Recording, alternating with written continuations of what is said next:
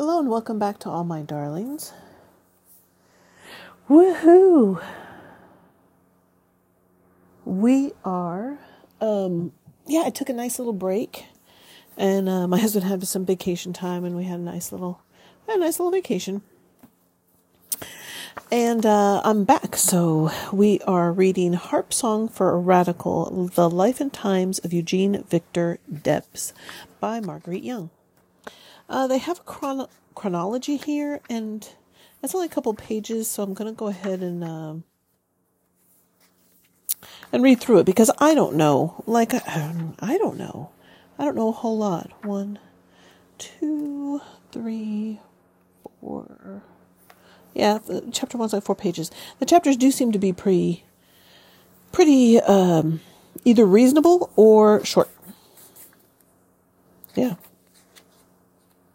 Like that's like one page. Like I'm, I'm at like page fifty something. It's like the, the chapters are one page. Huh. It's all right. But uh, this first chapter is a little bit longer. So chronology. Uh, in 1855, Eugene Victor Debs was born on November 5th, 1855, in Terre Haute, Indiana. His parents, Jean Daniel Debs and Marguerite Marie or Daisy Betrich, came from Colmar in Alsace. Oh, Alsace? Alsace? I, oh, Alsace, uh, France. Anyways, they're from France.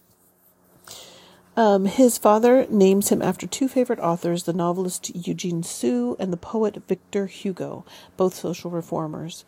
Eugene is the third of six children, so like Eugene didn't stand a chance. Like his dad named him. Uh, he's the third one of six kids. He finally had his way and said, "You know what? I'm naming this kid after all these, you know, social reformers from you know French." Yeah, he didn't stand a chance. Born after Marie Marguerite and Louise, and followed by Eugenie. I don't know how to say that. Eugenia or Eugenie, Emma, and Theodore. So it looks like there were two boys and four girls. 1861, the Civil War begins. Deb's father educates him in the ideals of the French Revolution and passes on a love of the Enlightenment and the French and German Romantic writers. 1869, at the age of 14, Deb starts working in a railroad shop in Terre Haute and eventually becomes a locomotive fireman. Continues readings with his father. 1875, Deb's elected secretary of Vigo Lodge, a newly formed local branch of the Brotherhood of Locomotive Firemen, and devotes himself to building up the Union.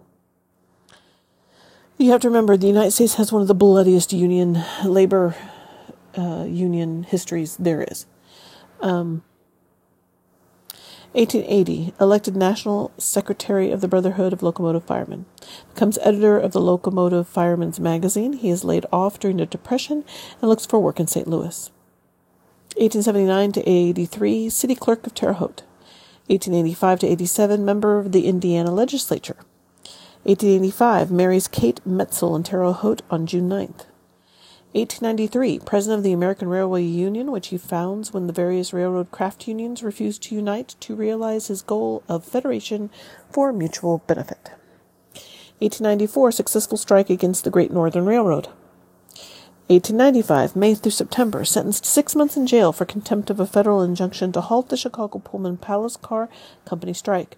His imprisonment destroys the American Railway Union. During his prison term, his broad reading includes Karl Marx and Victor Hugo. A close up view, view of prison conditions reveals to him that labor issues are not separable from social issues, which makes him critical of capitalism and introduces him to socialism. And we have right now, as I'm reading this, we're having the writer's strike, um, an actor's strike going on right now. So, yeah. 1896 campaigns for William Jennings Bryan for the presidency. 1898 Debs establishes the Socialist Party of America to further the cause of labor. The name is legally adopted in 1901. 1900 Debs is socialist is the Socialist Party's presidential candidate, winning 96,000 votes. 1904 is Socialist Party's presidential as the I don't know why I missing the as the Socialist Party's presidential candidate, Debs wins 400,000 votes. 1905, Debs founds the IWW, Industrial Workers of the World, but eventually withdraws because it becomes too radical. Members are popularly known as Wobblies. 1908, as Socialist Party's presidential candidate, as the Socialist Party's presidential candidate, Debs receives 400,000 votes. I hate that the, the has being left out. or A, it could be A. 1912, as the Socialist Party candidate for the presidency, Debs doubles his votes to over 800,000. 1916, Debs refuses his party's nomination.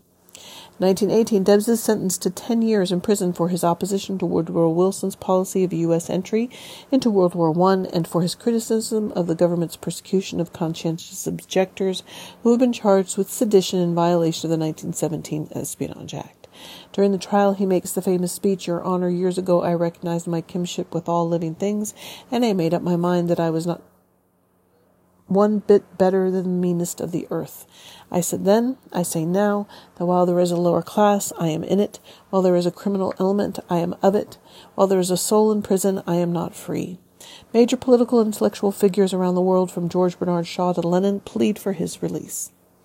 1920 runs for presidency while an inmate in the Atlanta penitentiary, receiving a unanimous vote of prisoners as well as his highest number of popular votes 915,006% of the total votes. 1921, massive demonstration for amnesty for prisoners of conscience. President Warren Harding releases Debs from prison. He is in broken health. He does not regain his citizenship, which was abrogated when he was convicted of sedition. 1922, Debs becomes editor of the Socialist Weekly, American Appeal. Debs separates the Socialist Party from the Communist Party. 1926, dies on October 20th in Elmhurst, Illinois.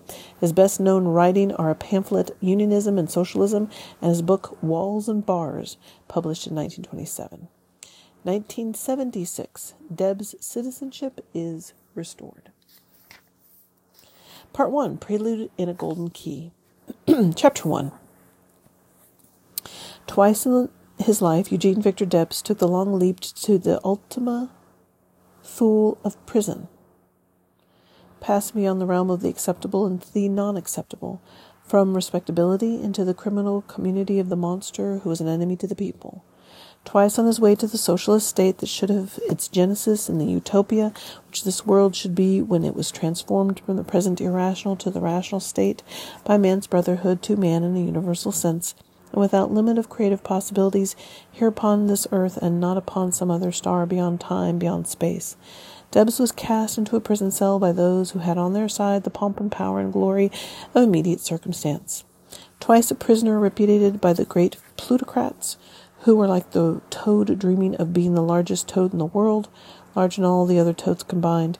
He who had had no inherent instinct for martyrdom had welcomed this fate of incarceration by the masters of rails and iron and steel and lead and coal and coke and oil, whose desire was to stamp down the least evidence of the independence of the human spirit.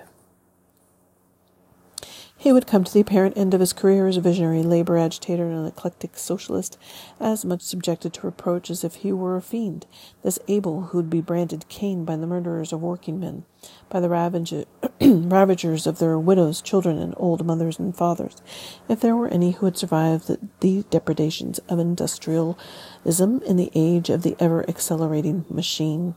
Capitalism was an institution as sacred as if it had been handed down by God to man, probably along the time of the eviction of Adam and Eve and the fencing of the Garden of Eden. Debs went into his career in the 20th century as a voice of socialist war protest, possibly even of an essential pacifism, crying aloud in the wilderness of war. This world war, which was to end all wars forever throughout the world, according to the then President Woodrow Wilson, who believed that in order to have universal peace, the way must be prepared by universal war, and so threw Debs into the burning ash heap with the dead souls of America. Debs was just one of the jackass socialists who would not keep their mouths shut. He was a man of complex character, but of simple honesty, whose right hand knew what his left hand did.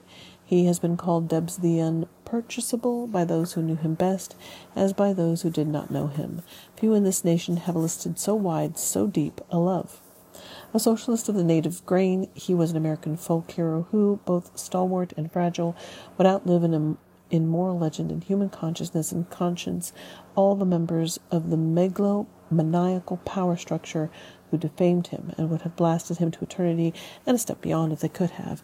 But he was a stubborn fellow who took the incalculable risks that many others, including former socialists, avoided for the sake of immediate survival and possibly also for the pecuniary rewards which were given to some of them for upholding the war which was supposed to spread democracy to the rest of the world.